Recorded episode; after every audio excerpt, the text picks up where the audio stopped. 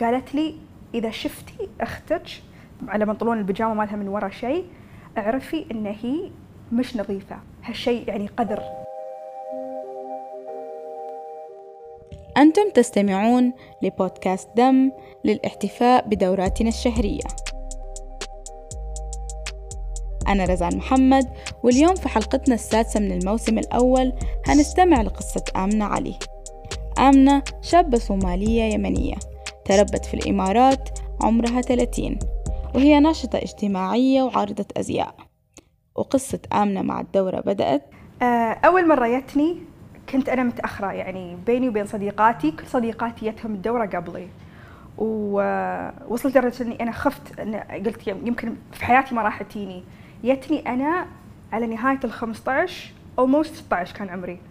وما كنت متوقعة ما حسيت بشيء ما حسيت يعني بأي تغيير. في جسمي قبلها بكم يوم إنه يعني ألم في بطني أو ظهري أو أي شيء. كنت في المول مع ماما. دخلت الحمام الله يعزك.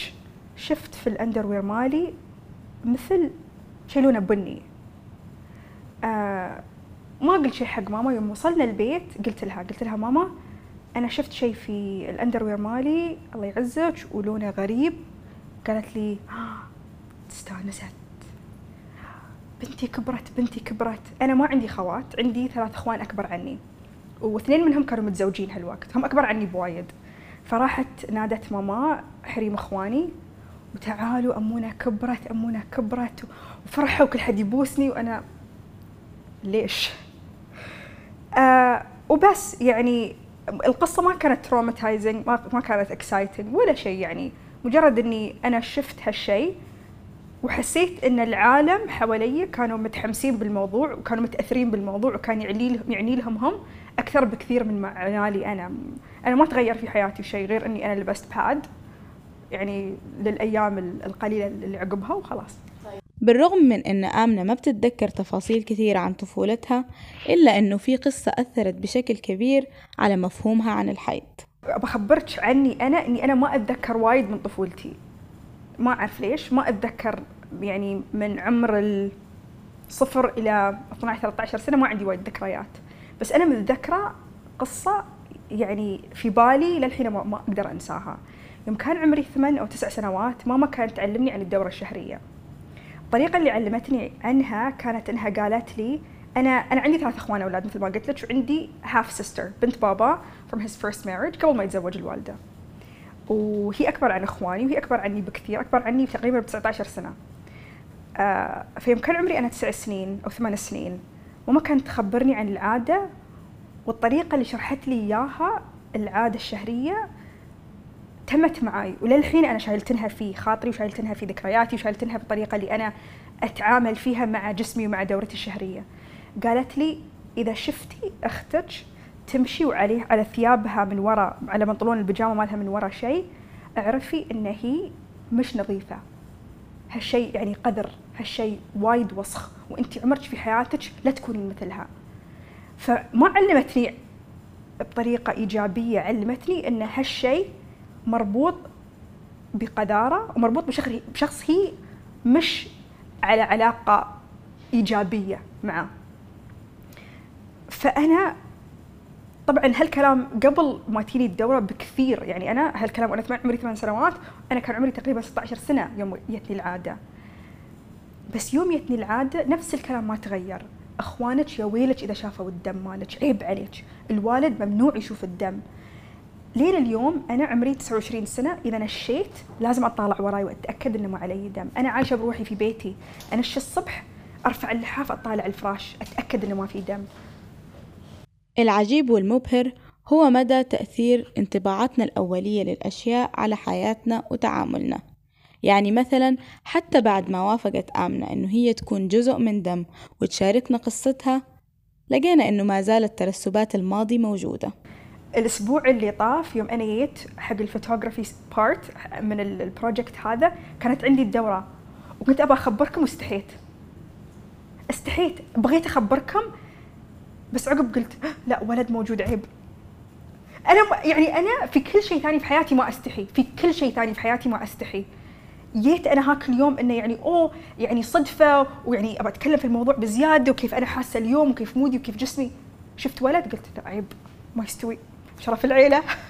أما عن علاقتها مع الآلام؟ أنا إنسانة يعني كأنثى أنا إنسانة ما أبغى أجيب عيال أنا أعرف هالشيء من من سنوات. اني أنا ما يعني أنا مستعدة أتبنى كل الأطفال اللي في الدنيا بس أنا ما أجيب عيال فهذا كل اللي قاعد يستوي ما أحتاجه. هذا كله ممكن يروح ممكن ينباع يمكن ي- عادي عادي يروح. أنا ما عندي أي مشكلة. فغير إن أنا عندي هالعلاقة النفسية السلبية مع جسمي أو مع دورتي الشهرية عندي علاقة سلبية مع الجزء الجسدي. مع الألم مع مع مجرد إني أنا يوم تيني العادة غير إني أنا أحس بالألم أحس مودي يتغير أحس جوي يتغير أحس يعني كل شيء يضايجني الجو البارد يضايجني الإزعاج يضايجني الليت الوايد يضايجني. وأنا وكل ما هذا أقول زين حق شو؟ ما أحتاج ما أباها. هل أمنة قررت تاخذ رأي دكاترة بخصوص آلام الدورة؟ وتكلمنا عن آلام الدورة. أنا آلام الدورة عندي مش قوية بس مرة كل ست شهور كل سبع شهور تجيني هذيك القاضية اللي تخرب علي يعني أسبوع كامل من حياتي بحيث إني أنا يعني توصل في المراحل إني أنا أحبي على الأرض من الألم. يعني جسمي كله أحس من الألم ياس ينبض ألم فظيع. مرة كل سبع شهور وخبرت الجاينو مالتي وقالت لي قالت لي شوفي أكلك شوفي. أنا قلت لها أنا من ناحية أكلي أنا دائما أحاول آكل moderately healthy. أحاول أتمرن moderately أحاول أنام يعني enough hours. أنا بس حق نفسي I try to make the right choices أه، حق جسمي.